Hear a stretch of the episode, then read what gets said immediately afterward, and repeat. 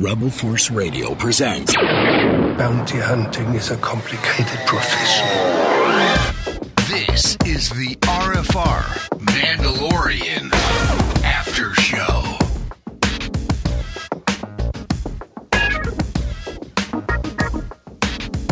All right. Episode four, the halfway point. I can't believe that we're halfway through this series. I I'm not ready. But this was a great example of how I was wrong. It does not need to be an hour long show every week.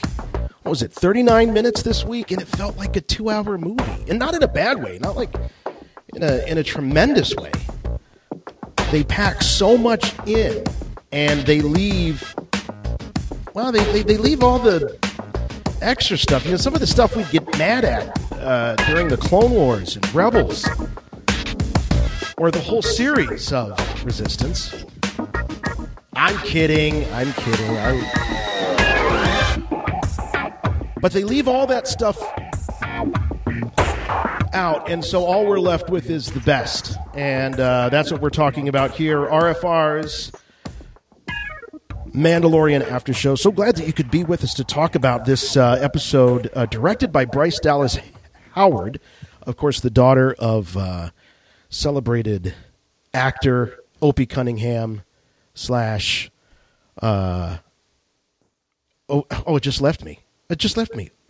Not Opie Richie Cunningham. Richie Cunningham. I Opie Griffith. I conflated Opie and Richie. How did? Wasn't there an old SNL when Eddie Murphy called him Opie Cunningham? I think. I oh think yeah, that's what I might yeah. be remembering. Yeah. Anyway, I've heard our- that. I've heard that before. Yeah. Opie Cunningham.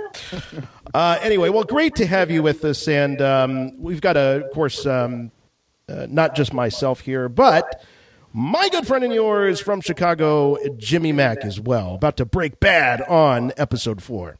Hey, Jason. Hey, Mando Maniacs. Is that where we're going with now, Mando Maniacs? That's, That's for sure. That's yeah. Yeah. Yeah, that's good stuff. So, uh, looking at uh, the fourth chapter of season one here, The Sanctuary, definitely uh, lots of hints of uh, Kurosawa and the Seven Samurai. And of course, uh, everyone Absolutely. knows all the uh, adaptations of that story that's happened over the years. Probably most famously here in the States, The Three Amigos. No, no, I'm kidding. I'm kidding. I'm talking about the Magnificent Seven, of course, and you know, to a degree, absolutely, uh, the Three Amigos. But that situation where you have the warriors teach the villagers how to defend their village against an outside threat. Uh, we've seen it time and time again since uh, the early '60s with Akira Kurosawa's Seven Samurai, and uh, we saw it uh, in season four of the Clone Wars. Oh, we saw And lot now we're seeing it. Wars. Well, I mean, specifically, as a matter of fact, if you look at that episode of the Clone Wars, which, gosh, I meant to watch before we started the show, but I think it's called Bounty Hunters or uh, something like that. It was from the the, the fourth season, and uh, you would have uh, Embo and uh, that whole gang helping a uh, small village. Uh, and, oh, of course, the Jedi were also there. Obi Wan and Anakin, and they were teaching the villagers how to fight with sticks, you know, long, sharpened sticks. And uh, I, I definitely got shades of that episode while watching uh, The Mandalorian. But of course, there you go. There's the Motley Crew right there, and um, and uh, it was uh, it was being said loud and proud in this episode. You know, the the Akira Kurosawa influence on proud display. All right. Well, um, we actually have something unique for the Mandalorian After Show here. We've got someone else in the Palatial Rebel Force Radio studios in Northeast Ohio. Uh, my one of my oldest friends, and I've known him for a long time too. Uh, he's also a podcaster, and uh, he's been on. He actually he was back on. Um, some of our old roundtables for the Clone Wars. Uh, he's a good pal of mine, Mr. John Pyka, joining us. Uh, he's up visiting from Nashville. And I thought, well, you know what? Since he's in town and he is a trained podcaster and a lifelong Star Wars fan, um, why not have him on? So, John, welcome to Rebel Force Radio's Mandalorian After Show, buddy. Awesome, awesome to be here. And uh, everything I know about podcasting, I learned from listening to Rebel Force Radio. As a matter of fact, my son is taking notes tonight so that we can jip your techniques even more. Well, I appreciate that. Um, you know, we're uh, we've ended some a few bells and whistles since you were Yes, in the you old have. studio, and so we're we're we're learning. You know what? I like that because it's it's you're never too old to learn new stuff.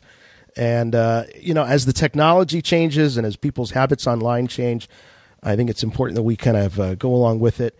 But you know what? The fact is that what we do here each and every week on Rebel Force Radio and the Mandalorian After Show is no exception, uh, hasn't changed. It's still, uh, I think, the the best of the best when it comes to uh, analysis of the whole galaxy far, far away and what people are talking about. And what an honor to be talking about this series.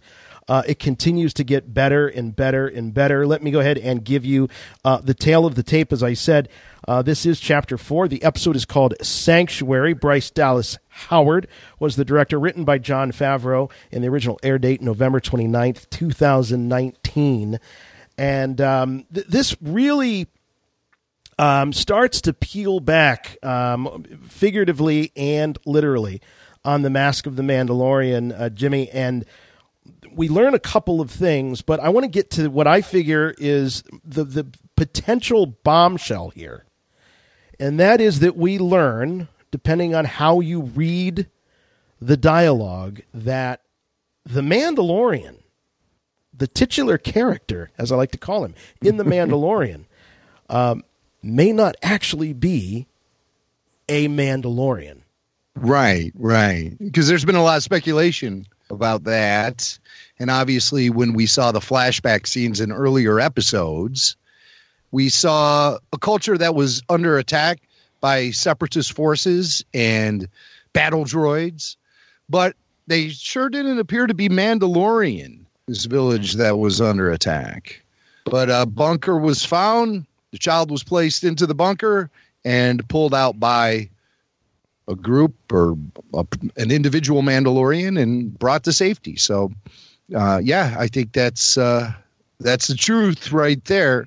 Is that with the way this culture has evolved or devolved, depending on how you look at it, um, they I think are are more interested in keeping their traditions alive as opposed to the purity of the blood of the individual who happens upon their culture. It's more than just like a race or a planet or a civilization. It's more of a lifestyle that's been now driven underground and being pretty much kept alive, I believe, by shoelaces. You know, I mean, it's um, whatever that means. How does something get kept alive by shoelaces? Well, you think like like uh, just kept alive on string, you know, by by strings and popsicle Yeah, sticks right, and right, duct right. tape and. Um, Oh, well, oh, by the way, I so- you know I don't want to kill the conversation or anything, but I, I just want to show you uh, my phone did just make a noise. I don't know if you heard it, but it is from uh, as you can see. I don't know if you can see, but it's from Wendy, and uh, I I know she must have Disney Plus on right now because if you can see right there, it says Baby Yoda with a bunch of exclamation points. she's just discovering this. Yes, yeah. There- I think she's up there binging the four episodes right now. When she heard I was coming down, she, she knew I was excited to talk about this episode, and she said, "All right, enough is enough. I'm going to get on board with this show." And uh, she's just been now introduced to Baby Yoda. So by the time I get into our family room after this recording is completed, she will probably just be a puddle on the floor. Yeah, I would imagine so. With I mean, no one can resist. That's what makes this series so brilliant is the fact that uh, you know there, there's. It's not that it's uh, formulaic. It doesn't seem forced. It doesn't seem contrived. But the fact that you've got this this warrior that has taken this child under his wing. I mean, it, it's it, it just creates this dynamic where, you know, guys like it, girls like it, little girls like it, little boys like it. I mean, it's just that some there's something about that story. And, Hardened old curmudgeons like us like it. right for sure. Um, but uh, getting back to this idea about is he a Mandalorian or is he not? Um, hey, John, I'm going to throw one over to you. Does Sure. it matter if he is a Mandalorian or isn't? I, I don't think it does matter, but you know, I, I kind of read that that line of dialogue as we were watching it again tonight, and you know, it was really written very cleverly because it was very ambiguous. You could interpret that as yes, uh, he was not a Mandalorian and was adopted by the Mandalorians, or what we've seen from the culture of Mandalore through Clone Wars and Rebels, it's there's almost a caste system.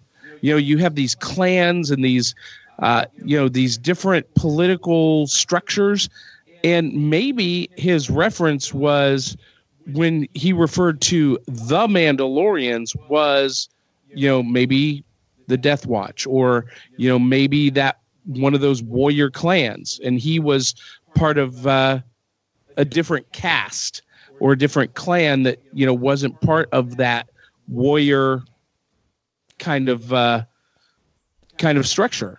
And, and, you know, you could interpret it that way. I thought. Yeah, that there's something deeper there. That that it, that it's not that he's not Mandalorian, or it's it's that he wasn't inducted into that gang or that tribe. In fact, the official, uh, well, I shouldn't say official, but the Wikipedia entry, Wikipedia rather, uh, entry talks about the fact that he reveals that he wasn't always a Mandalorian and that the tribe took him in after the death of his parents. So, could be something there. Well, and it changes what we know or think about Jango and Boba Fett, right? Because it's we've always been told that Jango Fett wasn't really a Mandalorian.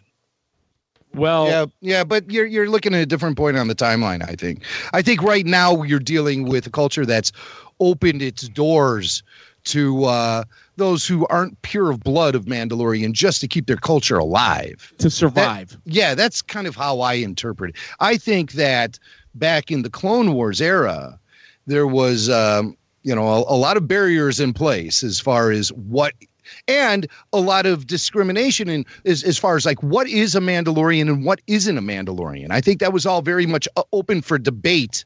Even back in the era of the Clone Wars. But one thing that was solid was that to be a Mandalore, you need to be from the Mandalorian system. That was not always the case, but as far as the Clone Wars um, continuity and canon goes, uh, that I think that is the case. I think you had to be pure blood Mandalorian. So, so I have a question about that. Then, um, you know, I don't remember in Clone Wars or in Rebels. Was there a prohibition against the Mandalorians removing their helmet? Not that It- I'm no no because Pre Vizsla was constantly removing his Yeah. as a member of the Death Watch. No, it wasn't religious like that. So I, I mean, wonder. there- it was like as religious eh, eh, like the Klingons, right? That's kind of how I always compared the two as far as being warrior races. What is a warrior race? Why are they why are they classified as that? Is it because they're under constant threat and conflict or is it because they fight because that's part of their faith? You know, they it, it just seems like um a crazy thing to to want to have in your life is is war. But the klingons definitely thrive on that sort of conflict. And i always kind of thought that's how the mandalorians the old school death watch mandalorians were. Then you have satine and her pacifist movement which was her you know her growing movement to replace all of that and start fresh because where did it lead them their planet was completely barren and blown away because of all the war that took place there you know Well- so I, I wonder. This is just a theory. So, if we're at this point in time where the Mandalorians are allowing non-pure blood races to be adopted into the clans and into the tribes, what if the reason they can't remove their helmets is because that would be revealed? oh yeah right right You because would- maybe would- there are some who don't who don't agree with that. And uh, yeah, so they have to keep that all under wraps. Well, or or just they want to they want to maintain the the illusion of this pure race, and you know once word gets out, oh hey, you know a a Trandoshan is wearing Mandalore armor, right, it it's all over. right. I really like that theory. I, I got to say, I think that is very interesting because when you think about um, how their traditions changed, and you've got, uh, they talk about the purge. We know that this is a, a culture that was nearly wiped out. They are existing in the shadows, in the underground. They've got to increase their numbers. And if they can't do it biologically, then they're going to have to do it in terms of recruitment and um, you know other other uh, other ways, and Well- that makes a very convenient way for people to not know uh, to really hide their numbers or to make their numbers seem a lot larger than they are. Now, here's another thing that I'll throw out is that we also know that at least on the planet. By the way, what's the name of that planet where uh, where Mando is from? Something with an S. Oh, where, where he's from? Well, not where he's from, where we first meet him, where where the where the clan is, the Mando clan is. I th- I heard the it, Someone in the armory. will have it. It was like Arva Arva four or Arva five or something like that. I- I forget what it five. is. yes. I don't know why that's so funny, but it is. Arva six exploded. All right, breaking down with the uh, with the trek. Um, but anyway, on that planet, um, we know that they up until the big battle that they had with the uh, with the guild, they were trying to only go out one at a time. So they were trying to hide their numbers in that sense, or at least that's what I took away from it. Yeah, yeah. Yeah, and that wasn't really made clear either. Um, I did like in previous episodes, and, and this kind of plays into my theory when when the Mandalorian, you know, says, "My weapons are my religion." Maybe the Mandalorian way has really become more of a religion and less of a political or cultural movement. That's what I think. That's what I was just going to say. That's what Jimmy Mack has been saying since the first episode. He's that I don't want to speak for you, Jim, but that you keep going back to this seems like a religious thing. Yeah, it seems definitely more based in faith and um, I think he refers to it preservation. religion. Doesn't he say pre- something about his religion in one of the Well, he says he says his weapons. that's right. He, he needs to have his weapons because that's part of his religion. So the faith is being extended toward the warrior background of the the Mandalorian. That's what's the most important thing to these people is keeping that alive in the wake of being completely wiped out, which they were by the Imperials primarily. Yeah. That's what Yeah. that's what we're led to believe by rebels and um, and ex, ex, ex, uh, you know things that were said on this show. Exposition, which I couldn't spit out. Exposition. Well, but so that was probably one of the the biggest reveals in this particular episode. You you, you also get the sense um, that, and I'm getting that echo too. There's people complaining about that. That's really picking me up. Can you? Um, yeah, maybe that. Maybe that a little bit. Just kind of. Does that help? Yeah. Yeah, That does- just get a good that does help. get a good solid grip on that mic too, because we're hearing a little clicking from that. Jason has bad echoes, echoes, echoes, echoes, echoes, echoes. Says Ryan Bullock. Well, all right, Mm-hmm. we're, we're working on it. I do not hear that. Yeah, I don't I- hear it either. I don't hear it either. But you know what? Since John started to um, so fondly, here he is. He's he's he's gently cupping the uh, the mic. Um, that that seems to have has, has helped. Well, can't you set that? Isn't that mic directional? Can't you adjust that? So Do we have a mic stand? 360? What? What do you what, what, do you- what, do you, what do you guys think this is? What do you th- what do you th- what do you think this place is? Is this a professional outlet? outfit? Outfit? First day with my new tongue. All right. Um, the other thing that this episode really paints very well for us is that the prospects that Mando and Yaddle, or Baby Yoda, whatever you want to call him, the child have of ever really finding any kind of peace are really, really slim to none. And I've got a question. Hopefully, uh, maybe Jim, you've thought about this, or someone on our chat can uh, can, or someone on the on the can give us a call. By the way, let's throw the number up there. We got the number eight seven zero eight eight six six one seven three seven. That's seven zero eight eight six six one seven three seven. We'll be taking calls in uh, just a few minutes. A question that I have is about the the way the tracking fobs work. Yeah. Anybody have any idea how these things work? Like all of a sudden they, they show up right where they should be, and they got the little tracking fob. So like, who has the tracking fobs? Um, obviously bounty hunters have them, but how do they work? How do they know what to track for one? Yeah, yeah. A lot of people have been they all wondering. have them. Then how hard can it be? I could do it. Right, I've got right. What do you need a bounty hunter for?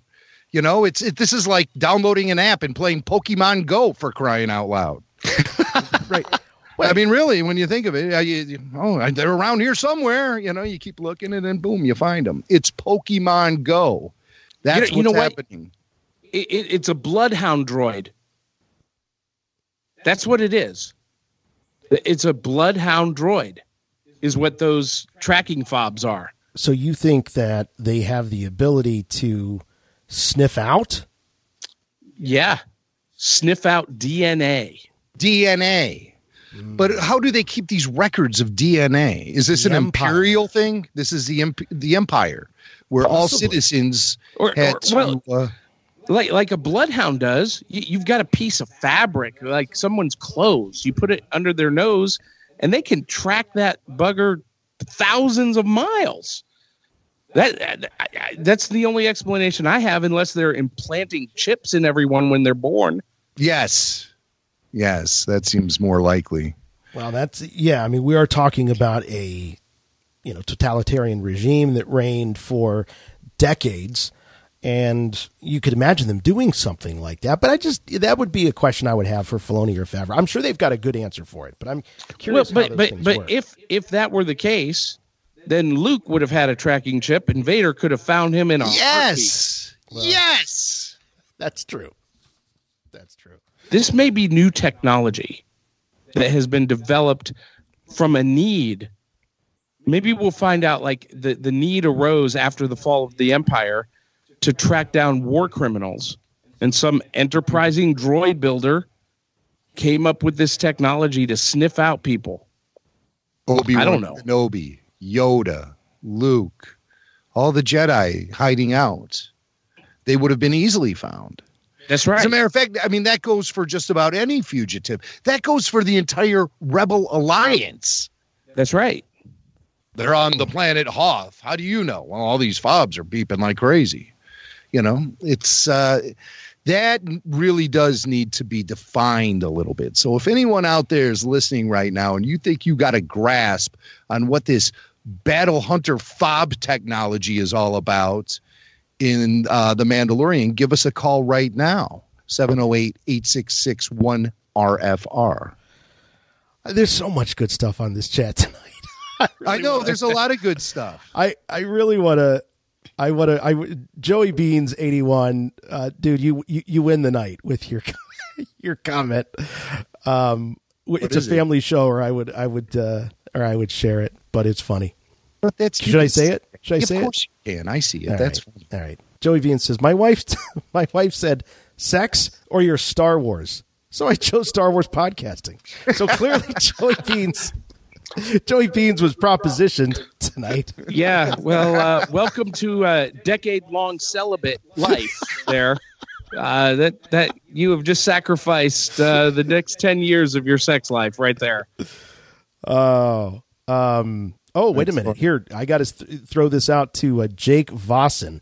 So Jake says, no, Luke would not have had a tracking chip. He was born on a ship secretly and was unregistered. So Exactly. maybe it only works with registered. Well, yeah, those who choose to obey the law. Oh, oh, and, Yeah, and, um, the the consensus on the chat is that uh, Joey Beans chose poorly. So. Oh, poor, well, we got to make it worth his while. So you'll get off listening to us, Joey. Hey, another Sometimes that- Star Wars can be orgasmic. Yeah, Yeah, yeah, This is true. well, this is true. Mandalorian gets me close. Um, but here's something that they mentioned uh, again going back to the chat. They threw this out there, and I thought about this when I was watching the episode. Is Mando takes his helmet off as he's watching the kids play? Yes. Yes. He and does. so, what was that? Was I mean, was he just so confident that their little game uh, with uh, Baby Yoda was, uh, you know, it it just had their attention to the extent that they weren't going to look up through the window and Yeah. see the man peering out there? Yeah. Yeah. It I- was. Uh, I think he wanted to be seen, ooh. but he didn't want it to be a conscious choice. He was putting himself in a situation where if it happened accidentally, he couldn't be the one responsible for removing his helmet. you know, it's he was just hungry and he wanted to eat, is what I think. well that too. And they were But, you know- showing us just, you know, just to keep the story moving along, they were showing us that yeah, the guy does take his helmet off. Here, we'll show Yeah. you he's taking off. I mean, they're they're building up toward the moment when he does remove the helmet. Do you think that we'll eventually see a series featuring a Mandalorian who goes primarily helmetless throughout the series because he does say once you take it off and someone sees you, it's over. That is the way. And uh what would be the point of doing it if he's not going to be 100% in on the faith of keeping the helmet on at all times? Well, you know, I think that I think what's going to happen is that part of what the Mandalorian's contribution to the greater Mandalorian culture might be is perhaps some sort of reformation in, Oh. in the faith that it might be out of necessity that they Oh. might have to they might be put in a situation where they have to choose sides. Are they going to be on the side are they going to be on their own side and Mm-hmm. face all this alone, or are they going to, you know, perhaps join up with the New Republic? Perhaps, who knows? I like what We- you're saying. I, I like know- the idea of of not only the character going through evolution and development and a journey on his own, but he takes the entire Mandalorian culture along with him, and they all emerge from this series in a very different place. That could happen. For coolness factor, though, I want him to keep the helmet on. Yeah, Yes. But he's already defied the code of the guild. Right? He, Has he's he? already gone out on his Well, own. that's but that's the guild.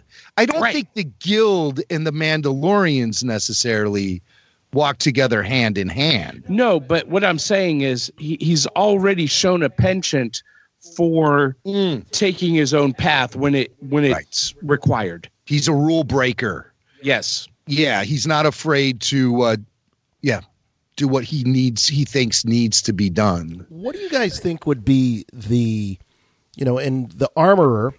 I think does she have a proper name, by the way? The armorer, or do they just No. call her the armorer? That's just what she's known as now. I think eventually who seems sort of like the, the, the she's the closest thing we have to sort of a high priestess or mm-hmm. Yep. you know some sort of of leader.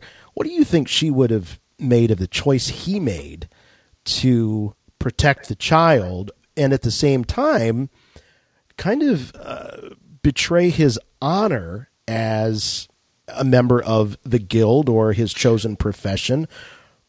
Or I I think we got the answer in episode three.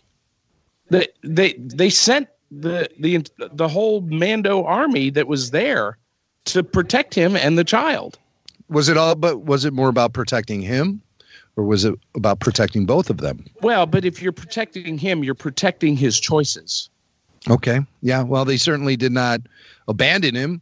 And, uh, you know, I thought the end game for the Mandalorian, and it still may be, is to eventually bring the child in to the Mandalorian culture and put a helmet on over those floppy ears of his. And The way this is. yeah, bring him in. bring him into the tribe. Spoken have I. Aren't you a little bit short to be a Mandalorian? Uh, well, all right. We're going to start opening it up to some calls here.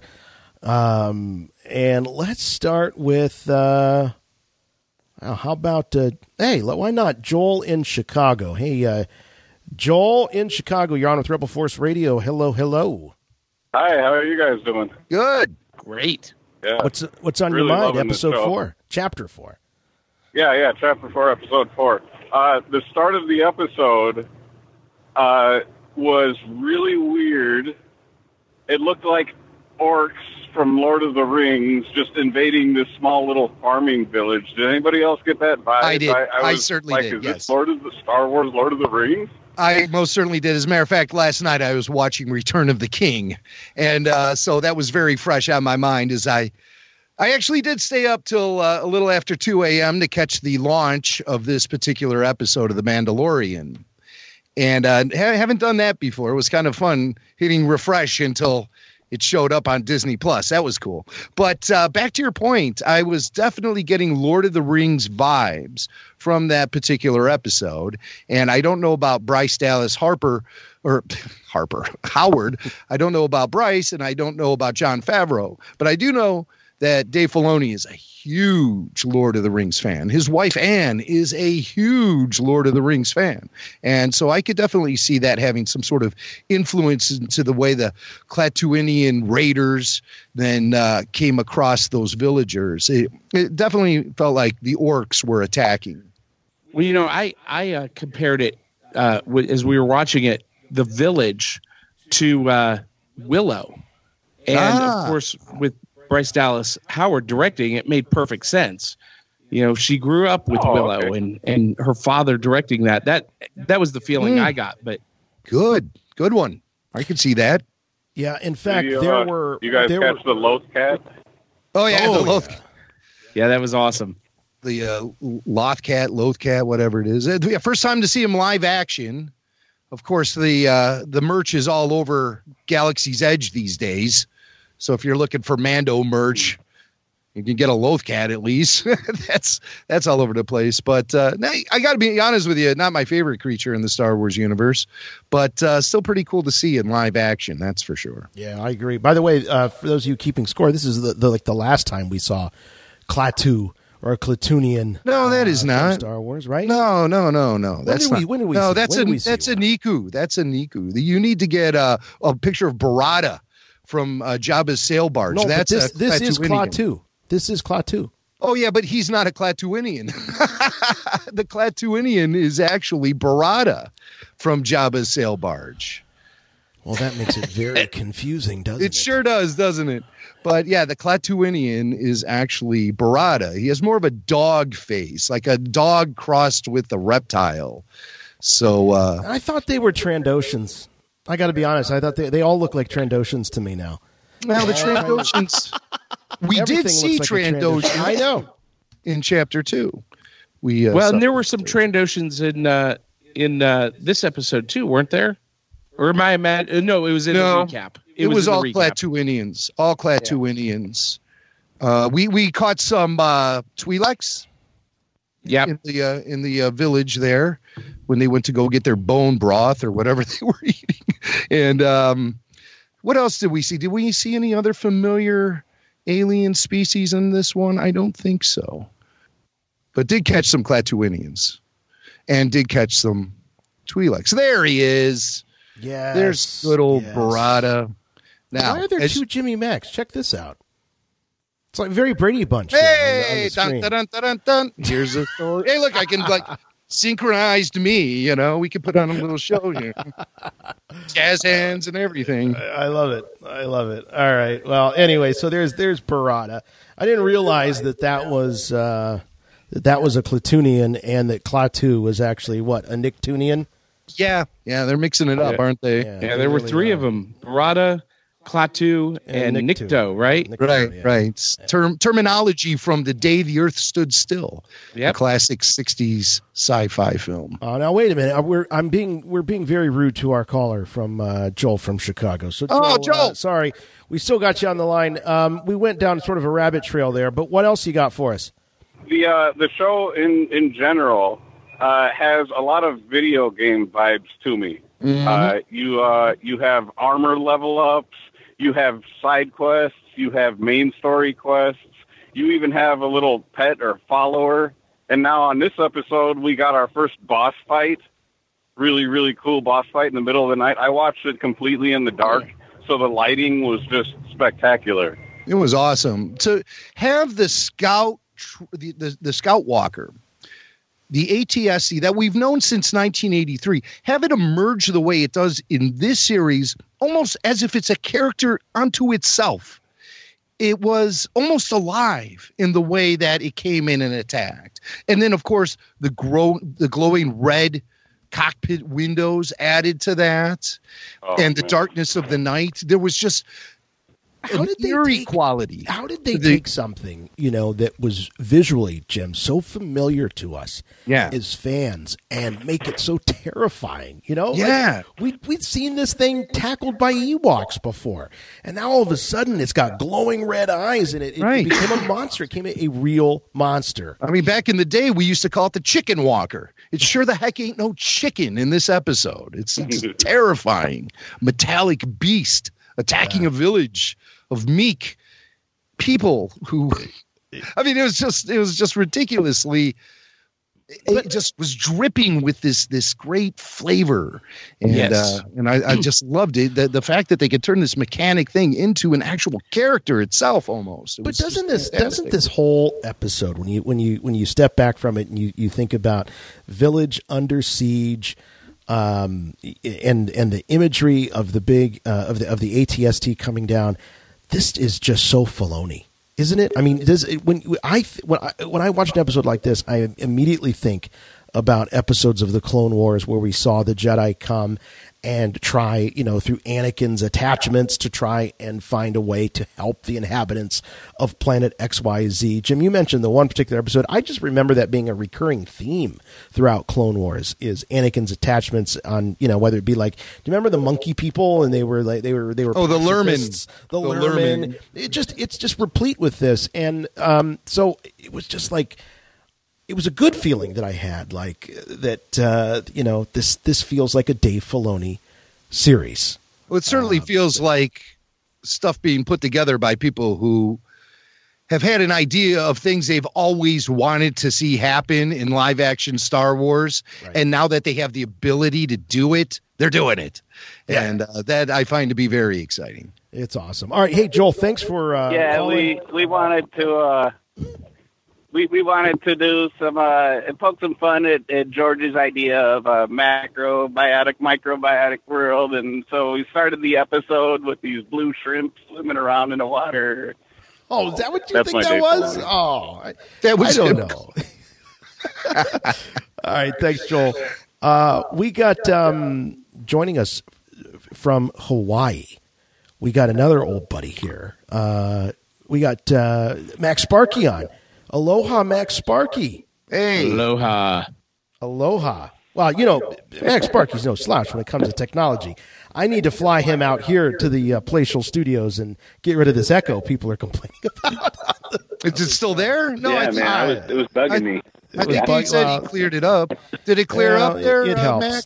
If, if, Sparky? Yeah, it's, it's cleared up now. Cleared Oh, up. All Okay. right, good. All right. Yeah, I've been having a great time. I've been swimming in the ocean, jumping out of airplanes, but all I could think about was when Friday comes, I'm going to watch my Mando, and it was great. Yeah. Yeah. Did you sit there on the beach watching it? Yeah. Nice. No, no, man. I went to the hotel room, shut the shut the blinds. I wanted the perfect viewing experience. It was awesome. Oh, you have You those blackout curtains in the hotel? episode, Go on. Yeah, you bet. Yeah. But, but I was thinking, you know, the, the first three episodes were like a rocket ship. It was like every episode, there's so much going on. This episode felt like they dialed it back a little bit. We got a little more character development. I think that's good. Yeah. I, I, I'm noticing uh, from the chat and just a few things, just the current of the internet. I, I hope that this, this isn't a tide turning, but there was, there seemed to be some disappointment with this episode, but I'm not ready to get on board with that. I, I like the fact that, to your No, point. Dave, that it, that it slowed down a little bit and we got to know the Mandalorian a little bit. We got to meet the the great uh, Cara Dune, who is a character that uh, I love. Uh, John, by the way, is making a prediction here that she's going to be cast as She Hulk in the MCU. Yeah, already- I, I, I think. Yeah, I think that actress we have seen our She-Hulk for the MCU. Um, she's certainly got the Well, acting chops and the physical prowess. She's got the guns. And, um, yeah, yeah, I think she's the one. And uh, with Feige coming on board to the Star Wars universe, I mean, why not? Well, I'll tell you, I never felt assured that that village was going to be okay. I mean, I've seen Rogue One, you know, so you just Yeah. you just didn't know that it was going to turn out okay. And and the one thing they do, it feels like so far every episode there's like an iconic battle or something like you know Mando versus a Sandcrawler, and this one we got Mando versus ATST, and it was awesome. I mean, yeah. how many of us have wanted that since 1977? I mean, it's just like. I And how many of us have done it with our action to- figures over the years? You know. Well, you know, Yeah. the the ATST really it harkens back to, you know, that Magnificent Seven feeling in Magnificent Seven. It was the wagon with the Gatling gun, Yeah. right? And and that's Yeah. the role that the ATST filled. And um yeah, it was it was phenomenal. It was phenomenal. And to your point, Jason, they took red eyes something and that we- lasers. well, yeah, but you know those red eyes and the lasers, the the way they cast the ATST, Jason. To your point, um, it made it to me. It, it emphasized how effective the Ewoks were as warriors because now we're seeing how badass the ATST really was, and here in episode six, they they were able to take it out multiple uh, ATSTs. Well, that's a really good point. I mean, because Can I make one of the? yeah, go ahead, Dave. I would say one other observation. I can't stay a long time because I got to go back in the ocean. But the um, Rough Uh, life. I feel like the the whole Yoda Mando relationship it it could have gone terribly. You know what I mean? It's like th- if they didn't get it just right, this could have been really like corny or sappy, or or just like the chemistry between those two characters could have been terrible.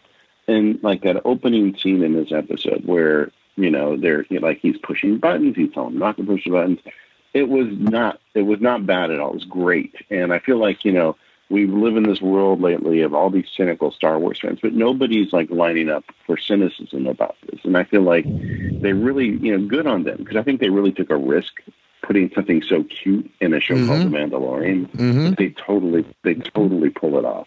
Yeah, Jason was making that point last week that they could have had fear that they may be unleashing another Jar Jar Binks on Star Wars fandom as far as a character that would get a lot of negative reaction. Are we making something that's too Yeah. kiddie? You know, how are how are hardened old school fans like Jimmy and Jason going to react to this? They're not going to like this, but no, it's so cute.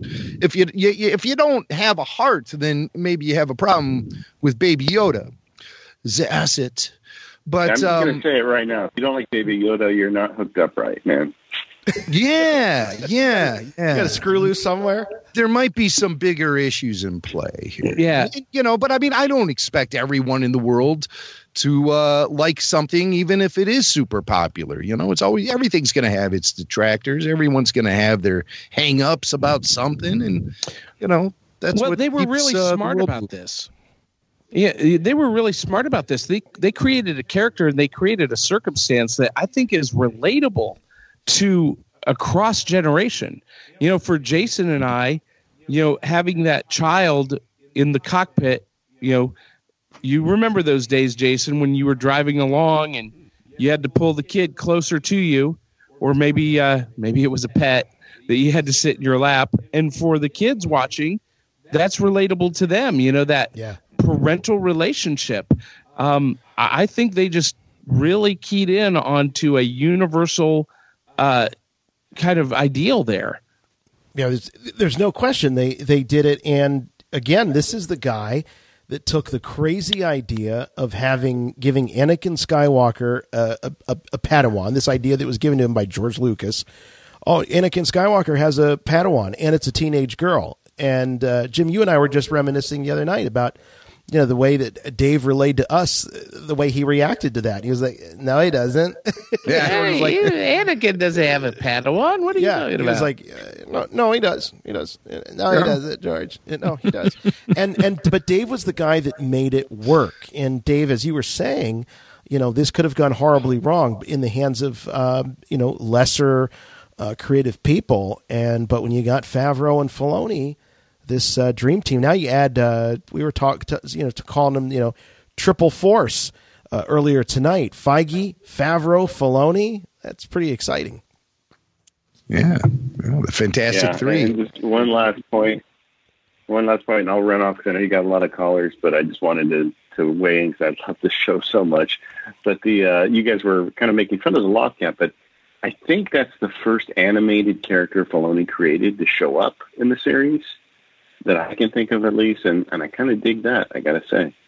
Oh, so this is the first original Filoni creation to show up in Mandalorian? Might be. It's a cr- there's a crossover from the uh, animation.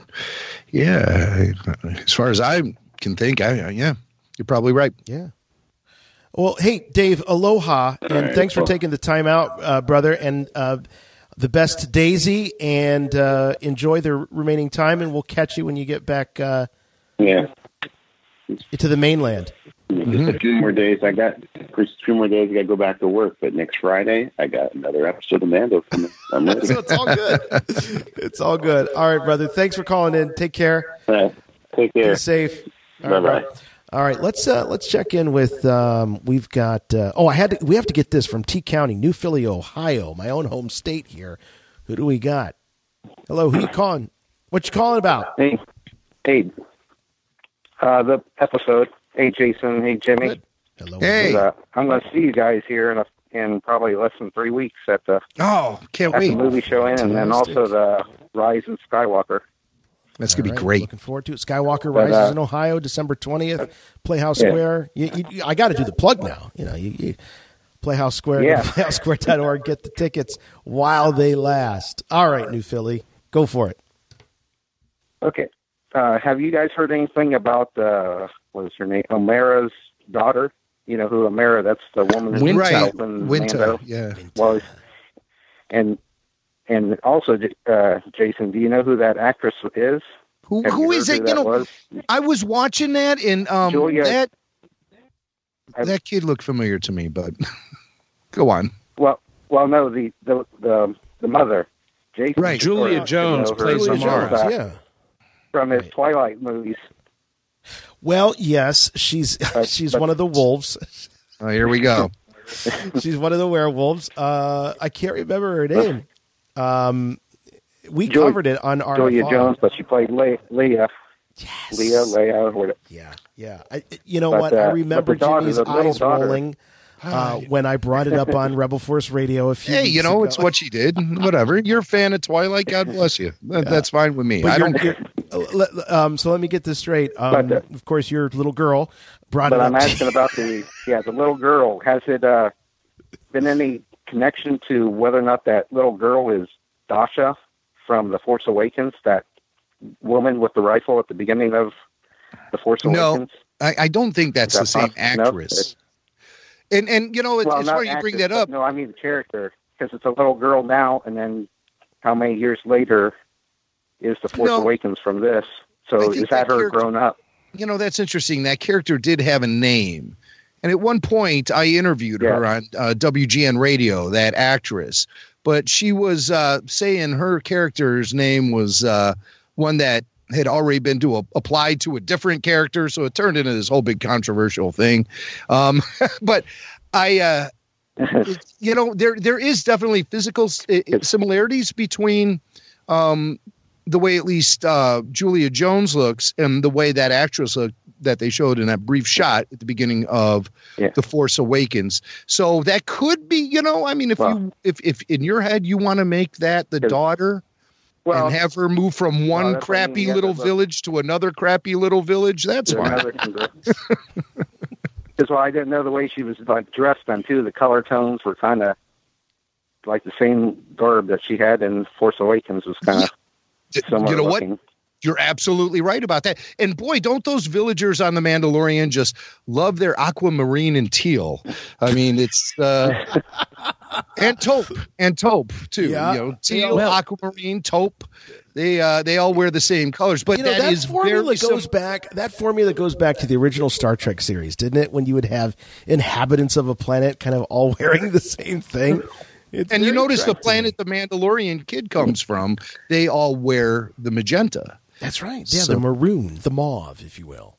Well, i I thought it was interesting that And- uh, here we have more blue food in the Star Wars universe.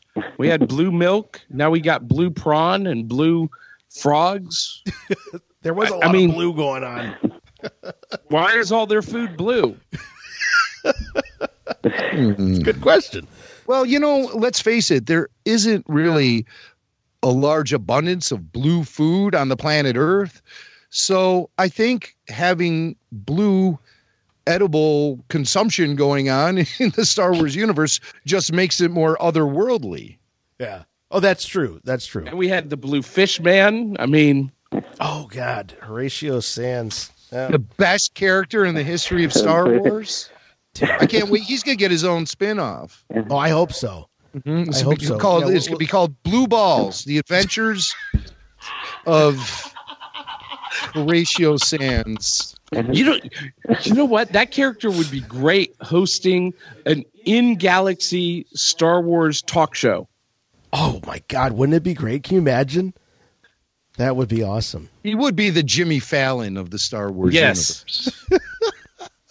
Which is interesting because Horatio Sanz can't get himself booked on the Tonight Show to save his ass, Right. but yet he'd be hosting it right. in the Star Wars universe. I actually do like Horatio a lot. I think he's funny. Hey, New Philly, thanks for calling in. Um, what what else we got here? How about oh gosh, another Chicago guy. So all the Chicago Chicago calls. Let's Yeah. take it. You know what? We'll take it. It's so This cold is, um, outside, we got nothing else to do. But this is uh, Sean Oh. from Chicago. I, I think Hey, he's Sean. upstairs in Jimmy's house. yeah, Hey, how's it going, guys? great, great, Sean. Thanks for calling. I'm uh, playing Lego Star Wars right now on my Wii, Oh, good for you. listening to you guys talk. Great. Hey, um, I wanted to talk about aliens and planets. Uh, one thing I noticed is they don't really talk say the names of the planets in this show. Boy, they don't, do they? Well, they Well, sure no, did, though. You just kind of go somewhere. And Oh, they did. They did in this Yeah. one. When he was, was- flying towards it, he was this one, Sorgan. Yeah, yeah. Yeah, but no, you're right. They didn't. Yeah, uh, yeah. That uh, that we don't even know what off-world planet the uh, off-world Jawa lives on. You know, he's just Yeah. I, I was sure it was Tatooine. It looked like Tatooine, but it I guess it wasn't. Oh, by the Um, way, we've got we've got yeah, yeah, I- Jawas know- now, and we've got Jawas and now ATSTs that go red-eyed every time they go off-world. What's going on? What's with that? Yeah. It's uh, it's say, uh, um, setting the uh, scene for uh, C-3PO in yeah, uh, that's right. Rise of Skywalker. Ah. you got to get the red, red in there. Get Yeah, everyone I- used to red eyes. I'm remembering though in in A New Hope, uh, you didn't. I don't think they ever say Tatooine once in A New Hope, Uh, or uh, or or Yavin. Do they ever say? Never they say do say Yavin. Yavin. They do. Like a lot they of do. these- What? Oh, they do. Yes, they Oh, do. yeah, They that's do. right. They They do talk about reference Yeah. Yeah. But Tatooine. yeah, and then by Empire, they're they're saying most of the planet names. Yeah. Um, yeah. But yeah, no, I- but I Tatooine's in the crawler, isn't it? Kind of makes sense. Is Tatooine It in the crawler? Oh, maybe, maybe. Yeah, yeah, yeah, yeah. Well, I was thinking maybe there's some OT precedent for that, just not saying planet names, just kind of Well, just throwing Look, you. we're look. you here's know, the thing. in the middle of it, fans, so. No, I think your point is is good, Sean, because the fans are the ones. We're the ones that make a big deal out of planet names and things like that. To the writers, yeah, I you know, it's Well, just it's it's it's all, you might as well they- call it not they went so this. far as you know, like- it's not Tatooine. Yeah, in Rogue One, they would say they would put up the name of the planet, which seemed a little too far. You know, where it'd say, "Okay, Yeah, now we're on this planet." It just it didn't really fit. Um, one other thing I want to talk about is the Jawas. I I really like to think Jawas are native to Tatooine, so it really kind of freaked me out when they've got a sand crawler on a different planet. Um, so I came up with a headcanon theory to explain it. I think Oh, the. Jawas they ran out of space on Tatooine. I think they, they didn't have enough junk and they were fighting over junk. So you, I can see them just like renting a big ship uh, that that's big enough to drive their sandcrawler on and just like bring us somewhere else. So that's Well, my theory that they're You know, it, they're all- there certainly were a lot of Jawas hanging around. And there certainly were a lot of Jawas hanging around the Mos Eisley spaceport. And uh, you'd have to Yeah. imagine, you know, they they sell their scrap, they uh, they make their money, and uh, sure, the, the the idea that a Jawa purchased his way off world is is not far a stretch at all, especially considering the fact that it seems like a lot of normal people can speak Jaw Jawaese and understand what those little guys yeah, are saying. yeah. I have to say, Maybe they uh, maybe their sand crawlers can fly in space. right, right. They got wings. um, that would be neat. Um, but uh, they just can't build up enough speed to take off the runway. No matter Um, no, no matter what, it would look more aerodynamic than Leia flying across doing her space Hey, hey, flight hey, hey, hey. in so uh, you know, I have to say, now we're four episodes in. We're halfway through the first season of The Mandalorian, and the thing that keeps coming back into my head when I think about this series is the negotiation scene with Kuiil, the Mandalorian, and the Jawas. I really, I mean, and the Jawa sandcrawler pursuit and all of that stuff. That to me is, Yeah, yeah, is ranking pretty high as far as uh, a favorite highlight of the first half of season four. Yeah, I mean they were a big part of the first movie, so it's great to have them back. Yes. I Um, feel like I yeah, feel no, like the that that one of the- was and very, and we get them back. We get them back without pandering um, by having them say Utini every three seconds. That's Yeah. refreshing. Yeah, yeah, yeah. That- they- there's not been a single Utini uttered. And I find that to be very refreshing because that phrase has come Yeah, to yeah, kind yeah. of, you know, it's come to identify the Jawa. Like that's all they do is walk around saying Utini all the time. I'm sorry, Jason. I just wanted to spit. That's something Well- I've been wanting to say for the last couple of weeks. I'm glad you got it off your chest. and I, I got am. it off my chest. I feel so much better now. Sean, anything else you want to get off your chest here? Yeah, I I guess I want to talk about this episode. Do you think that ATST is supposed to be a, a uh, have a like a robot brain? The way they they Yeah, the way they filmed it, the it chat seemed like it. It- whether or not there was an actual driver or drivers in there. Yeah, I we never assume saw that there- a shadow or a person. No, I assumed there were drivers in there. I Um, did too. Yeah, Yeah, I I didn't go the route of that. It was you know on some sort of uh, you know remote control or autopilot or droid pilot. I, I just assumed that they were in there, and then when Cara Dune was able to get that one disintegrator shot through the uh, the the right windshield there, I thought it probably took out the driver or one of the drivers or the yeah, co-pilot yeah, or whatever. probably.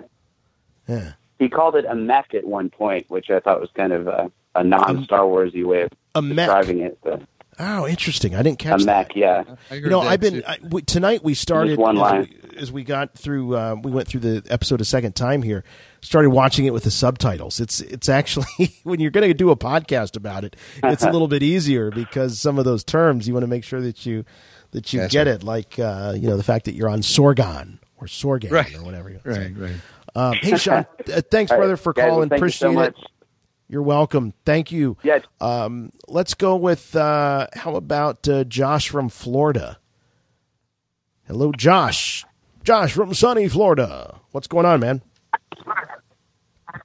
Hey, uh, how's it going? What an Yeah. episode, huh? Yeah. Yeah, so you're not disappointed, are you? Because we're getting a few getting a few uh, blushes here of people that this wasn't their favorite so far, but uh, I wouldn't I like qualify this as my favorite. Well, that's what. That's just me. Yeah, I, I, I, and I'll tell you why. I mean, it was great. It, I, I thought it was great. I'm not knocking the episode, but I will say, from the first half through about midway until they brought out that Scout Walker, it was the most TV feeling episode. The the first three episodes to me had more of a cinematic flavor to them. And this episode definitely had its cinematic moments, but possibly the slower pace, etc., made it feel more like a TV series episode as opposed to part of a feature film, like the first three episodes. You know what? I, I'm with you on that. It definitely this was an episode that felt like part of a TV series. Yes. Uh, John and I were talking earlier about uh, A Team and the old uh, Incredible Hulk show where Yeah. you know, they, they Yeah. show up on a planet and take care of business. Um, so yeah, I, I, I agree with that. I think that this this did feel like an episode of a TV show, but it didn't bother me at all. No, it didn't bother me. So let's I, let's get back to our caller because Yeah. uh, with the delay, I, I fear I'm cutting people off sometimes, and I heard him starting to talk there. So, No, what do you all got? Yeah, no, I had uh, two thoughts really. The first one is uh, does Mandalorian already kind of know about Cara Dune when he sees her? Because he right away mentions her being a shock trooper, but we don't really hear any exposition from her. Thank you for Um, and then the this second up. thing is, Yeah. I, I think it's. Oh, go ahead. Go ahead. Yeah, no, no, no. Your second thing, because we're going to talk about both things. Okay. Yeah. The second thing was just I think they've done a great job of making you really care about the Mandalorian as a character without having to give you a lot of, uh, you know, talking points about it. I know there's been some people uh, that have already been criticizing the the the dialogue in the show, but I think they've done a good job of letting him speak sparingly, and this is probably the most we've heard of him uh, in this episode. Yeah, there has Yeah. been a, a lot of dialogue definitely going on um, in this episode compared to previous episodes, and that might give it more of a television flavor to me as well. Um, we do get a lot of info from Cara when after they have their brawl that gets unresolved because they're so evenly matched. Every, I want everyone to remember that they're evenly Yes. matched. Um, because there's a lot of people speculating that at some point in this season, Cara Dune will take on the armor of the Mandalorian to fulfill a mission for him, or possibly save their own skins, whatever the case may be. But what? I've just I've only heard people speculating that, and um, so I took note of the fact that they seemed very evenly matched, and I thought that may be some foreshadowing to sort of say she can slip into his role and do a competent job completing a mission for him in the advent that she may actually take on his armor and his role. That's a really weird theory. I, I got to be honest with you. I mean, that to me sounds like uh, those theories back when we were kids, and Mm-hmm. when Yoda said, "No, there is another," and people were like, "Oh, it's Boba Fett. He's the other." Yeah. I, I don't know. That that Well, that seems you like have to understand. I only theory. visit. I only visit Star Wars forums on the dark web.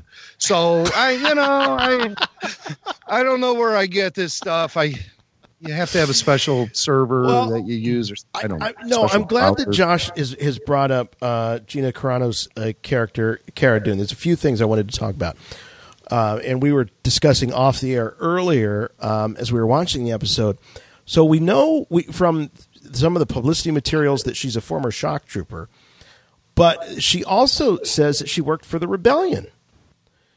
Well, that's where she served with the rebellion as a shock trooper. I'm led to believe. But weren't shock troopers the, the, the black stormtroopers from Rogue One? Oh, those were death troopers. Those were death troopers. Death the shock troopers, were the uh, clone troopers with the red accents seen at the end of Revenge of the Sith, the ones who accompany Palpatine when he visits Mustafar to reclaim Anakin. So she would Those be guys old enough to be a shock trooper. No, and we talked about that on a prior show. She did not serve as an Imperial. She served with the rebellion. And you hear the Mandalorian say this when he's giving the pep talk to the villagers right before they start training him. They say Cara was a drop trooper for the rebellion. and then she became a sh- trooper. yes. Well, yeah, he calls her drop trooper, but earlier he refers to her in their conversation, yeah. uh, in a conversation as a shock trooper.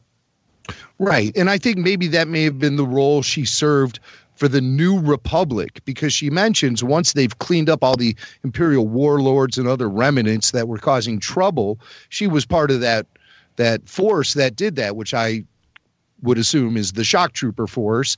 But then um, she said then when that was all cleaned up, politics became the top priority and she found herself uh, dealing with um, politicians and delegations and all of Right. that stuff, and she Not what she have signed up to do for. with it. No, Right, right, right. Well, okay. So we're gonna we're gonna uh, we're gonna go over here to Wo- Wi- uh, Wikipedia and see what they have to say. And there's a recent Because you know entry- everything on Wikipedia Well, is so no, I get razor sharp. And, Yeah, it's and No, no, no, no, no, no, no, no. But uh, no, believe me, I've had my differences in the past, but I'm just I'm just gonna th- go here because there's there's a, this is crowdsourced material, and the shock trooper, as it relates to the rebellion, is a recent entry. And according to them, it's a specialized infantry of the Alliance to restore the Republic during the Galactic Civil War. And Cara Dune served as a shock trooper. So, very small entry over here when it comes to um, this. Yeah, that's So- because this information is emerging. now, exactly. you know, So the right. So the point being is that th- th- this is being written as in, in real time as we live it. That's the point. So anybody out there going, "Oh, geez, please, how could you not know?" Cara Dune is clearly. So I when when when I don't actually. It's funny how these episodes come and go, but I, I don't remember uh, Jim us having this conversation about uh, Cara Dune and the shock trooper uh, title. But Mm-hmm. Yeah, uh, yeah, so yeah, we, we, yeah. we ruled out at that point that she was a shock trooper in the tradition of the imperial shock trooper. This is a different. No, because the early descriptions of the character said she was a former shock trooper. So we initially thought that that's what she was, an imperial. Right. And uh, yeah, we never came, we never came back to the subject matter until now, and so that resolves that. But uh, she clearly was not former Imperial Army. She's uh, definitely former rebellion and uh, New Republic. And but now, why is she on the run? There's clearly a price on her head because she is, Well, what is if? nervous. What Yeah. if she was former Imperial who flipped at the end and uh, you know the the rebellion if you guys watch Man in the High Castle there season 4 uh, you know there there was this whole thing where the you know the US military they've been defeated and the Nazi army reaches out to them and says hey you join us and we will give you a commission. We will give you a purpose. We will give you a mission a great life. What if the same thing happened here to former imperials Well, there's Imperial nothing- special forces There's nothing to indicate that that would be the case. As a matter of fact, at StarWars.com, which is a much more reliable source than Wikipedia, it says Cara Dune Is it really? until they they retcon themselves. It says uh, Cara Dune is a veteran of the Galactic Civil War who fought under the banner of the Rebellion. Cara All right, Dune is well, a there we go. seasoned warrior.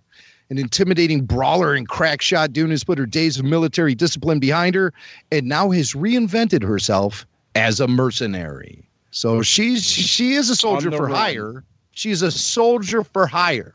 But we don't know why uh, there would be a price on her head.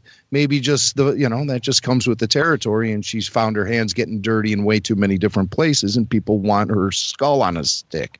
But well uh, and she's a mercenary with a heart though i mean she didn't have to stay there and help the mandalorian she could have you know said hey this is more than i signed up for i'm out of here but uh you know she she had a heart for those people yeah, and um she did the right thing right. And the Mandalorian does too. And we don't Yes. necessarily know why they, you know, considering the uh, roles they play, the careers they have, what gives them that sense of compassion in that way? What is it? I mean, obviously, Cara used to fight for the little guy as a member of the rebellion.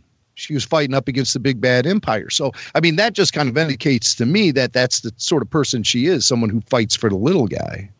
Uh, the Mando, though, on the other side of the coin, he he's in a, a very complex situation here because I think what he just sees in the child and where he gets his compassion from for that character is the fact that he was also on his own as a child and it was the Mandalorians who saved him. So he's kind of paying it forward, you know, yeah to keep on good karma, I think.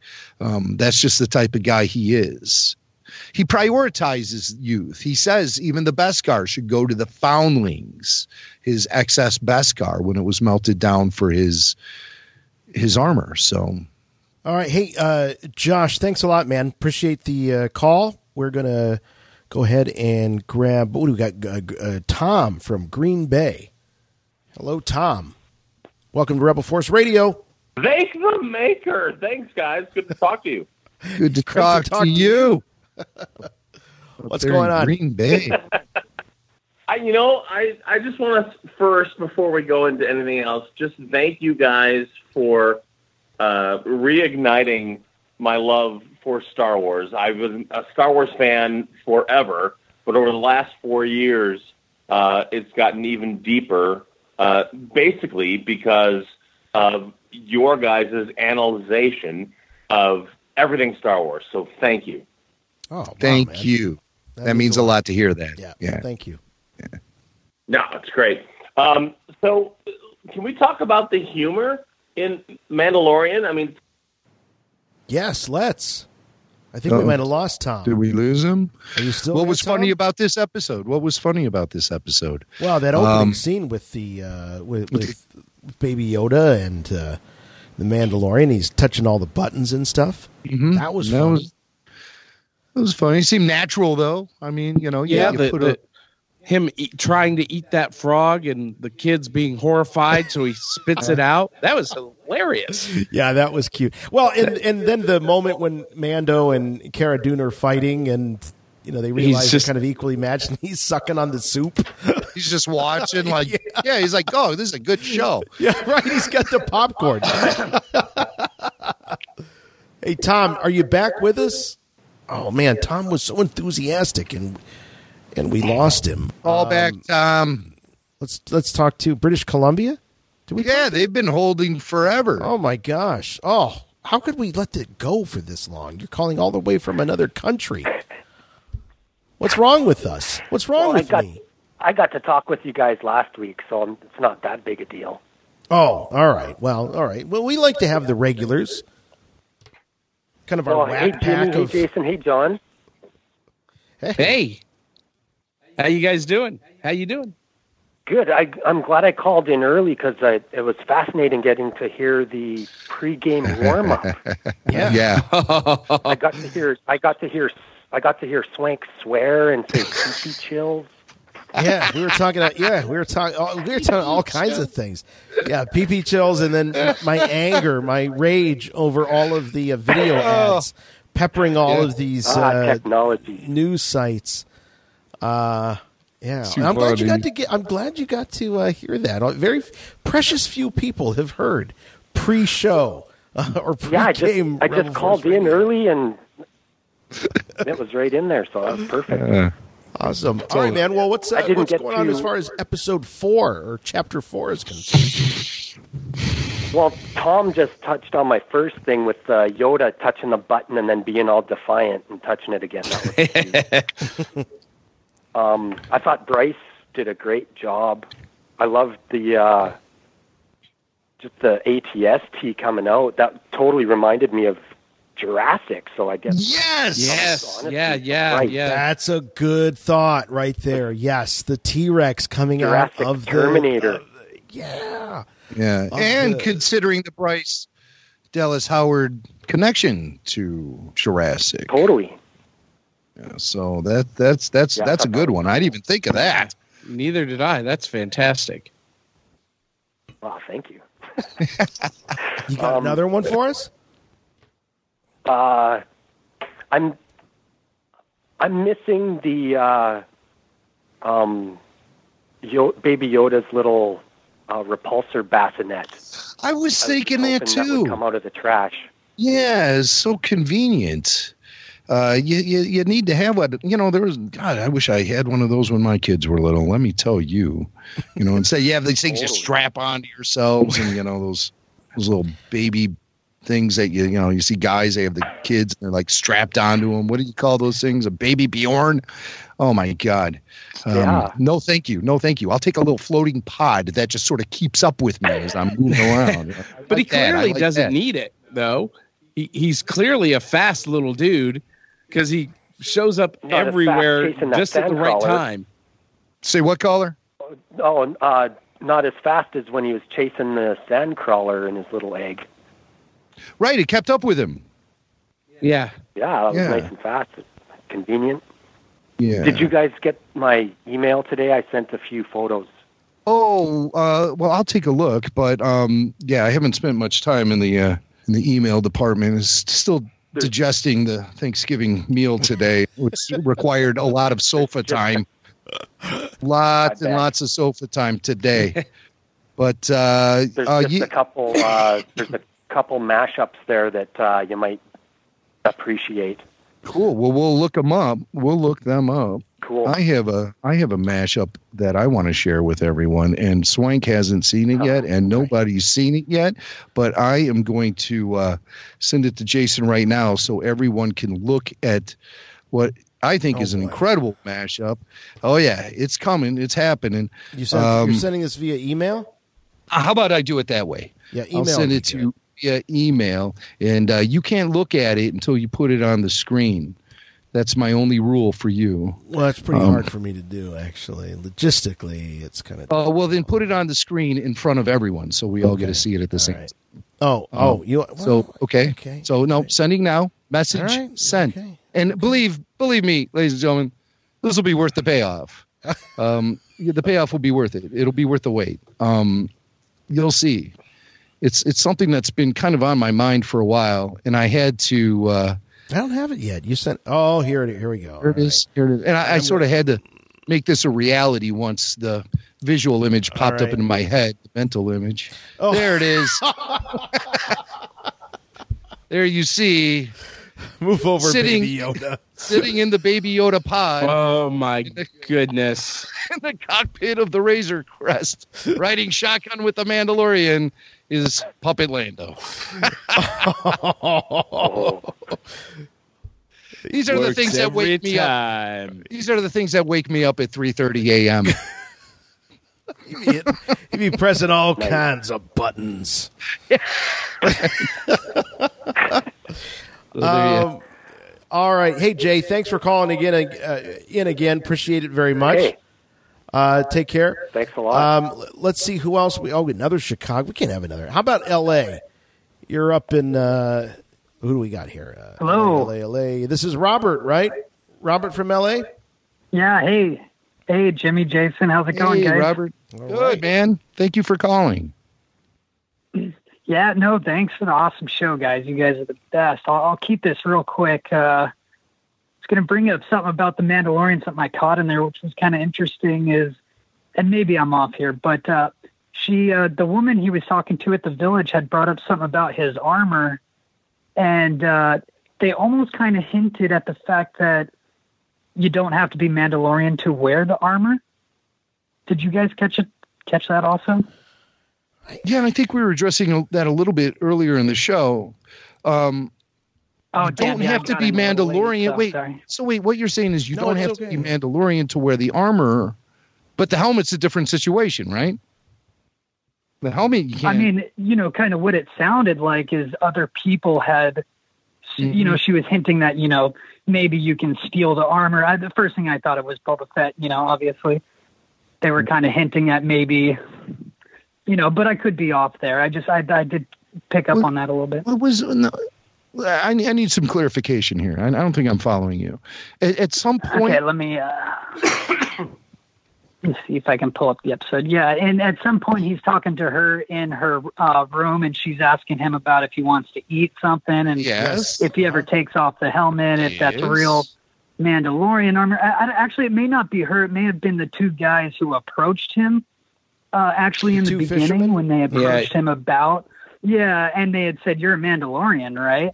and you know, you know, or is that just Mandalorian armor? They said something along the lines of that. That I was like, oh, that's kind of interesting. I think that they said would- something like, "They're Mandalorians now. They're Mandalorians now." Yeah.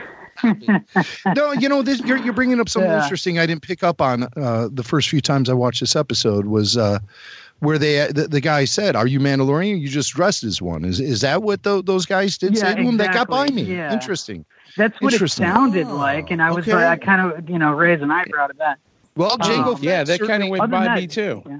according to Lucas canon, Yeah, Jango uh, Fett certainly set a precedent for that by going out and performing the job of a bounty hunter in Mandalorian armor without actually being a Mandalorian himself. That was, Exactly. and I mean, you I can was debate this. wondering if they were trying. Yeah.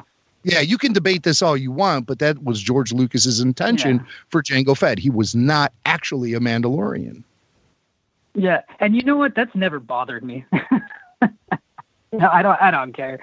Uh, that that's fine with me. And you know, what? I, I think it'd be kind of cool. He almost. It almost sounded like you guys talked about this in a previous episode about maybe uh, it's more of like a way of life now, and he was a, a kid, and the Mandalorians had picked him up, and they're just kind of raising him as one. You know, uh, it's possible. It's possible. Yeah. it's possible. Yeah. It- It's a good it's a, it's a good question because you know as we as we were talking earlier we were speculating about maybe this was a way for the Mandalorians to increase their numbers after the purge was to Yeah. uh, adopt essentially adopt children into the the cause the tribe um, Yeah. but at the same time uh, it seems kind of it, it, it seems kind of odd for a, a such a uh, what's the word I'm looking for? But the uh, such a such a group of people that are based on and founded on tradition and bloodlines and all of these things. Though I guess you could argue that you know they don't have the luxury of all of this in a post imperial world. Yeah. Well, there there's a clue in episode three, uh, where you know he's talking about the the remnants of the Beskar steel after she forges his armor. He says the rest should go to the foundlings, found right, right, as Right. if Right. the new Right. Mandalorians Yeah. have been found Exactly, like he right. was. Uh, you know, that's a great point you bring up because uh, the definition of good point. foundling would be someone who is given up to someone else to as as caretakers, like when people leave babies at the fire department or uh, Yes. the hospital or uh, or pushing Moses down the river, you know, things like that. Yeah. Right. That's so that's I mean it's you know foundling, and so um, that seems to be part of their culture. It almost seemed like that bunker that they stashed him in when he was a little kid was something constructed out of Mandalorian design, and they put him in there specifically because they knew exactly who was going to come and retrieve him. W- was this underground Yeah. race of warriors? It was a thing that they did. And we still haven't seen we still haven't seen who saved him, you know, because all last we saw is the door opened and, and the big, you know, droid was standing there ready to blast him. So someone clearly came in. yes, someone. Yeah. Yeah, that's that. That's a Uh, key. other than that, hey, I, that's a I, key I, yeah, I, I thought it was a good episode. It, it seemed a little filler. I know you, you know, someone had said this earlier. It seemed a little filler esque, but you know what? It, it's like to me, it feels like right in the middle of the season of like a Rebels season, and there's going to be some episodes that aren't, you know, going to do everything for everybody. but I, I thought it was really wa- cool. I think this fun. episode was extremely necessary because this is the Yeah. moment, as I said, when he's going to realize that it's going to be a lot more difficult than he ever dreamed to Mm. stash this little guy away or to even find a place where the two of them can can hunker down. There's people Right. there there are, there are bounty Yeah. hunters hot on their trail. This is I think this is a big turning point in the show actually. I, I and plus, disagree. Cara Dune was introduced in this episode, Right. so Yes. I, Yeah, I you can't yeah. you can't qualify it as filler just on that accomplishment in itself. And you know, this is not the last time we're going to see Cara Dune. She's coming back. Oh, definitely. I mean, she said to him, Yeah. "Until our paths cross again." That would never be in the script unless the uh, the creators intend for them to reunite, and you know what's going to happen. yeah. Well, this was an Yeah, important yeah, character exactly. building episode too. I mean, we saw so much character revealed in the Mandalorian through this episode. It gives us, you know, a window into some of his motivation and uh, you know who he is as a person, which is really important. And you know, when you're Yeah. when you're structuring a show, when you're structuring a movie, uh, you know, you've got to have these you know roller coaster moments these ups and these downs for the audience to just catch their breath and this was a catch your breath episode where you got more in-depth character and understanding of who the mandalorian is Yeah, with an eight episode season, I don't think filler is going to be on anyone's. Uh, I mean, it shouldn't be on anyone's tongues. The, that word. Uh, there's no room for filler. You know. Yeah. I mean, a, tw- a 24 episode I- I season, agree, yes, you will get your filler, but in an eight episode Yeah. season, everything that we are seeing on screen has to be essential to the overall story and character development. Hey Robert, thanks yeah, a lot, man. episode Uh, seems oh, sorry, we lost Robert. Sorry, Robert. He gone. but we want to get to uh, Uh, here we go. We got someone else from Canada. I think they want to talk about the music of the Mandalorian. That would be nice. Hello, Mm-hmm. hello, hello, Canada. Oh, Canada. This is the way. This is the way. Is it true? This is the way. Talk about music. Let's talk about how Jason almost Yeah, wanted to sing um, the uh, the um, the national anthem to Canada in the melody of "Oh Christmas Tree," "Oh Tannenbaum." I heard that, Jason. You're not going to slide that one by. All right, all right, all right. Replay, Well, it's rewind called- the tape. called "Oh Canada." Cycle. Oh Canada, oh Canada, you are just north of America. All right, all right. Just having fun. Just having fun. All right, what do you got on your mind, Canada? Well, guys, I just want to say first of all, I'm really enjoying the live uh, episodes here. Thank you. Uh, it's very reminiscent of uh, the previous show. Um, some of those live shows that you guys did back then. It's a lot of fun. Thanks, man. Appreciate it. And John, Thanks I, for, uh, I listening like the for hat. so long. Very uh, Filoni esque. well, thank Uh, you.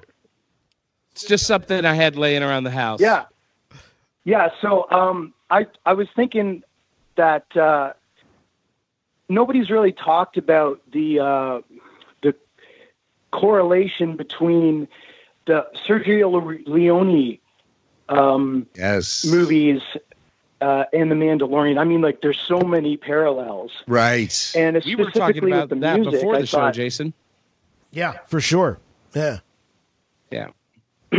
Yeah, I love those movies, and uh, I just thought specifically with the music, it's such a, an important part of those movies, and how it's uh, it's very prevalent in in the Mandalorian as well. Like the the guy who does the music for for this show, uh, Ludwig Göransson, I think it is. Yep.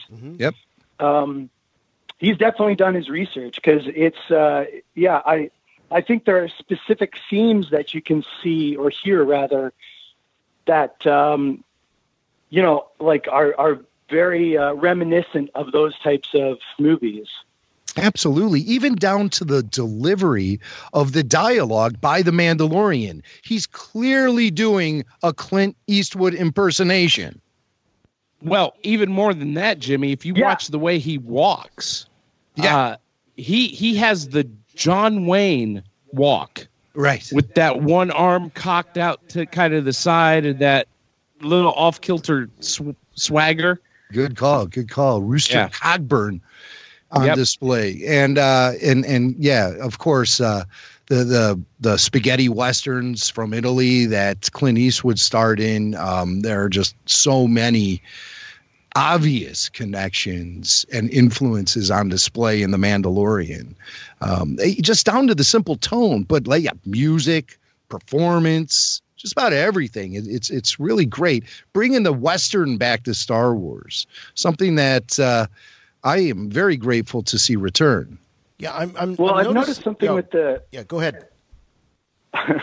yeah, I've noticed something with just specifically with the music, like with the the main theme, for instance. Like I I could go on forever about all the different themes that are uh, in the in the show so far. Like I think uh, I read an article in Variety that uh, the composer did over four hours of music for the show. Mm-hmm. Um, so there's lots of music, right? And uh, uh, like just with the main theme, they have like the the at the very start, it's um it's a bass recorder. So like you know the recorder you play at school, but like a Mhm. bigger version of that.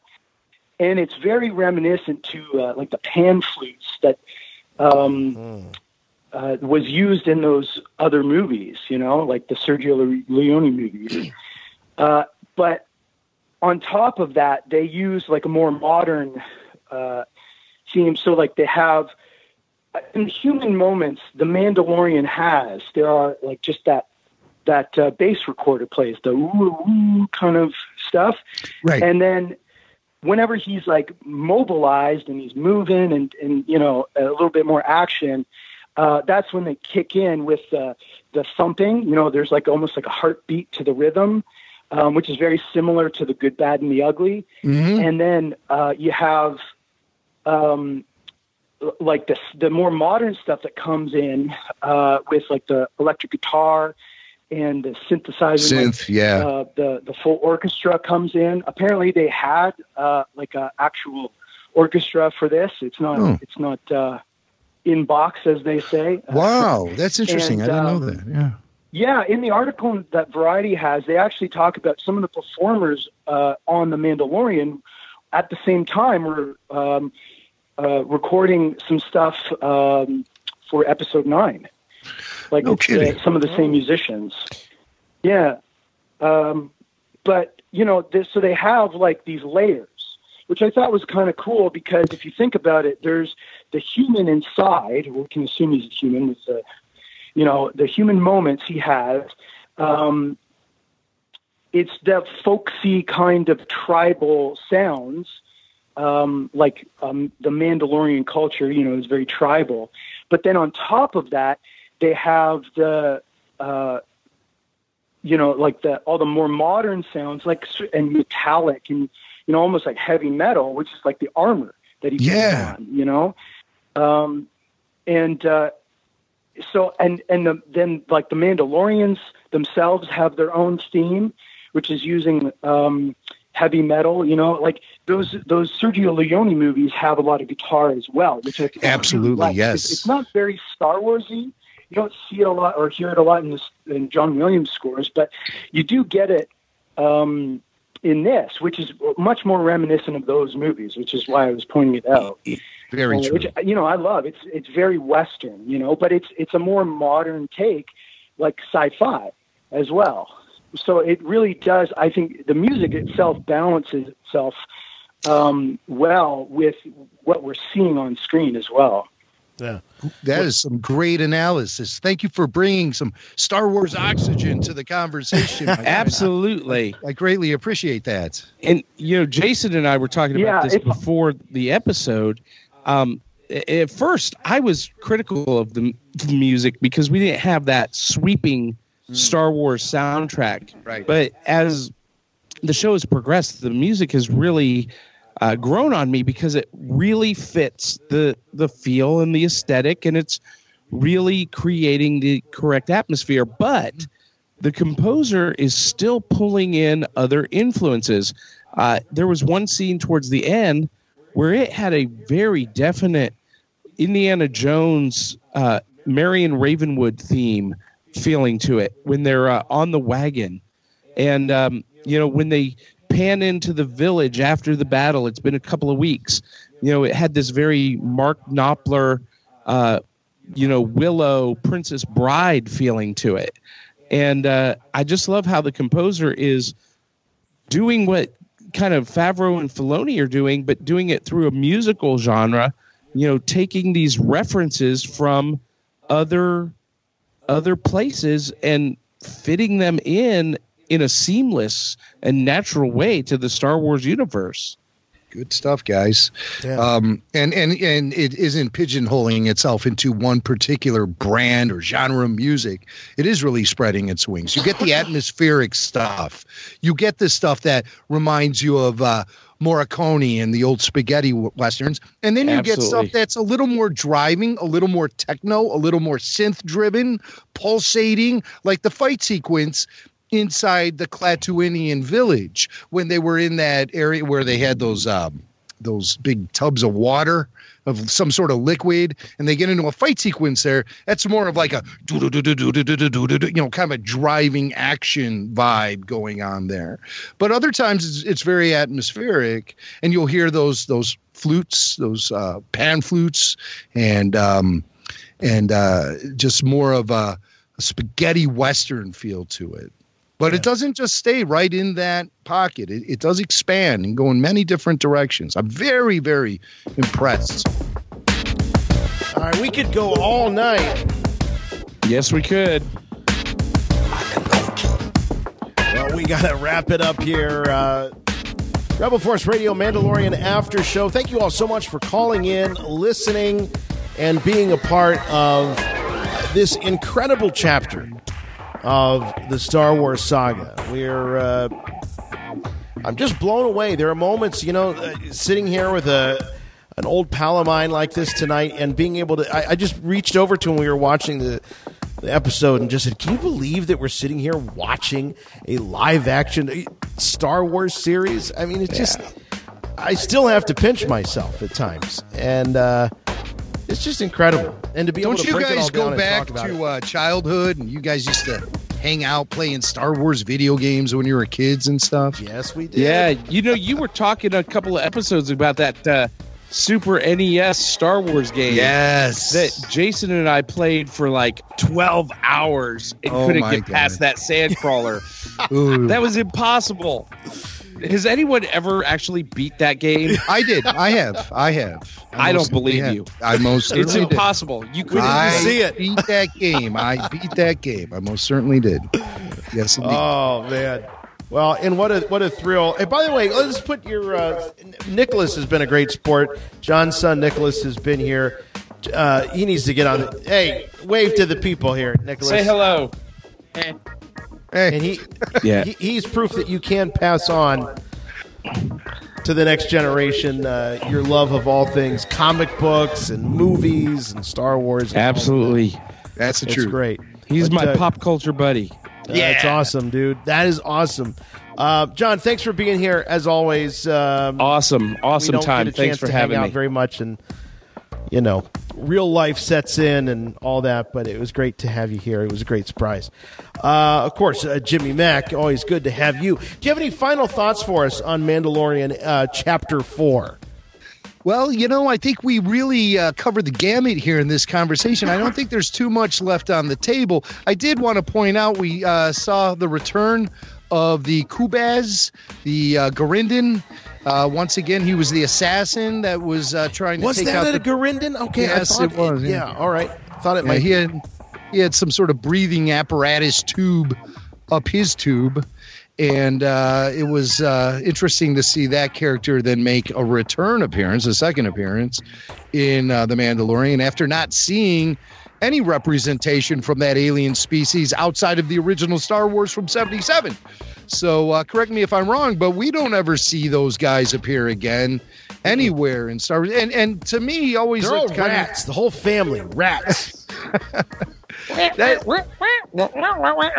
to this day, it still looks like um, an alien costume that was kind of slapped together at the last minute.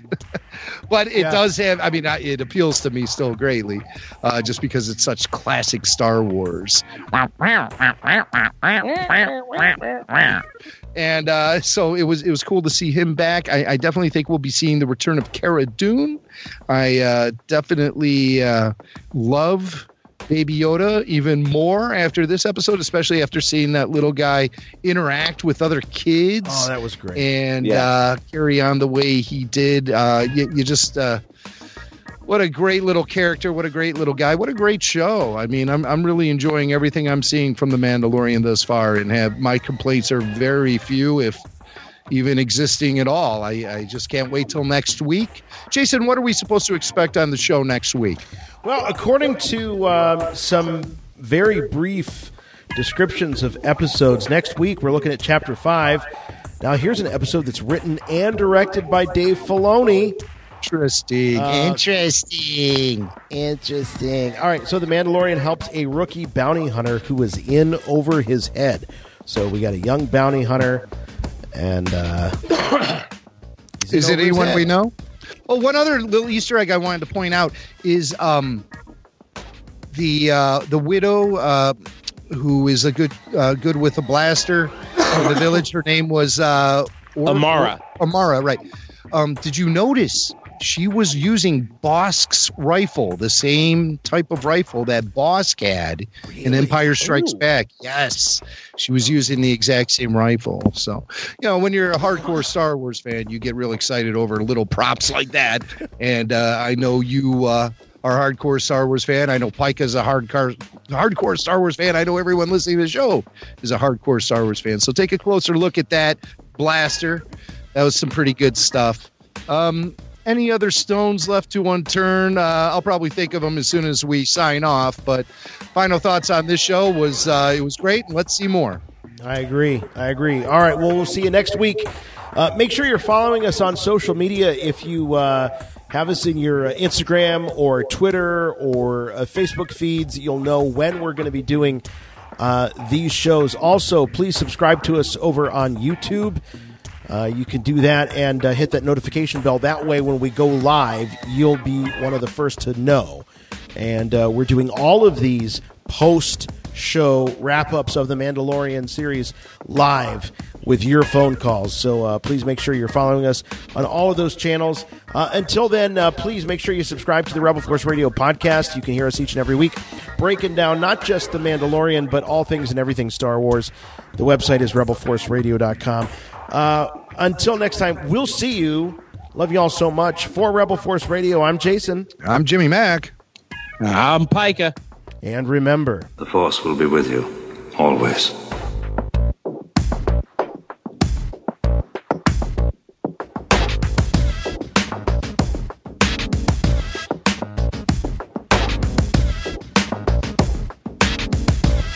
Here's a little ba- here's a little baby zebra, kind of adorable. That is adorable. I Yeah. have to admit, I've never uh, seen a zebra this close before. What a gorgeous, gorgeous creature. Yeah, it's a shame I'm going to eat it later.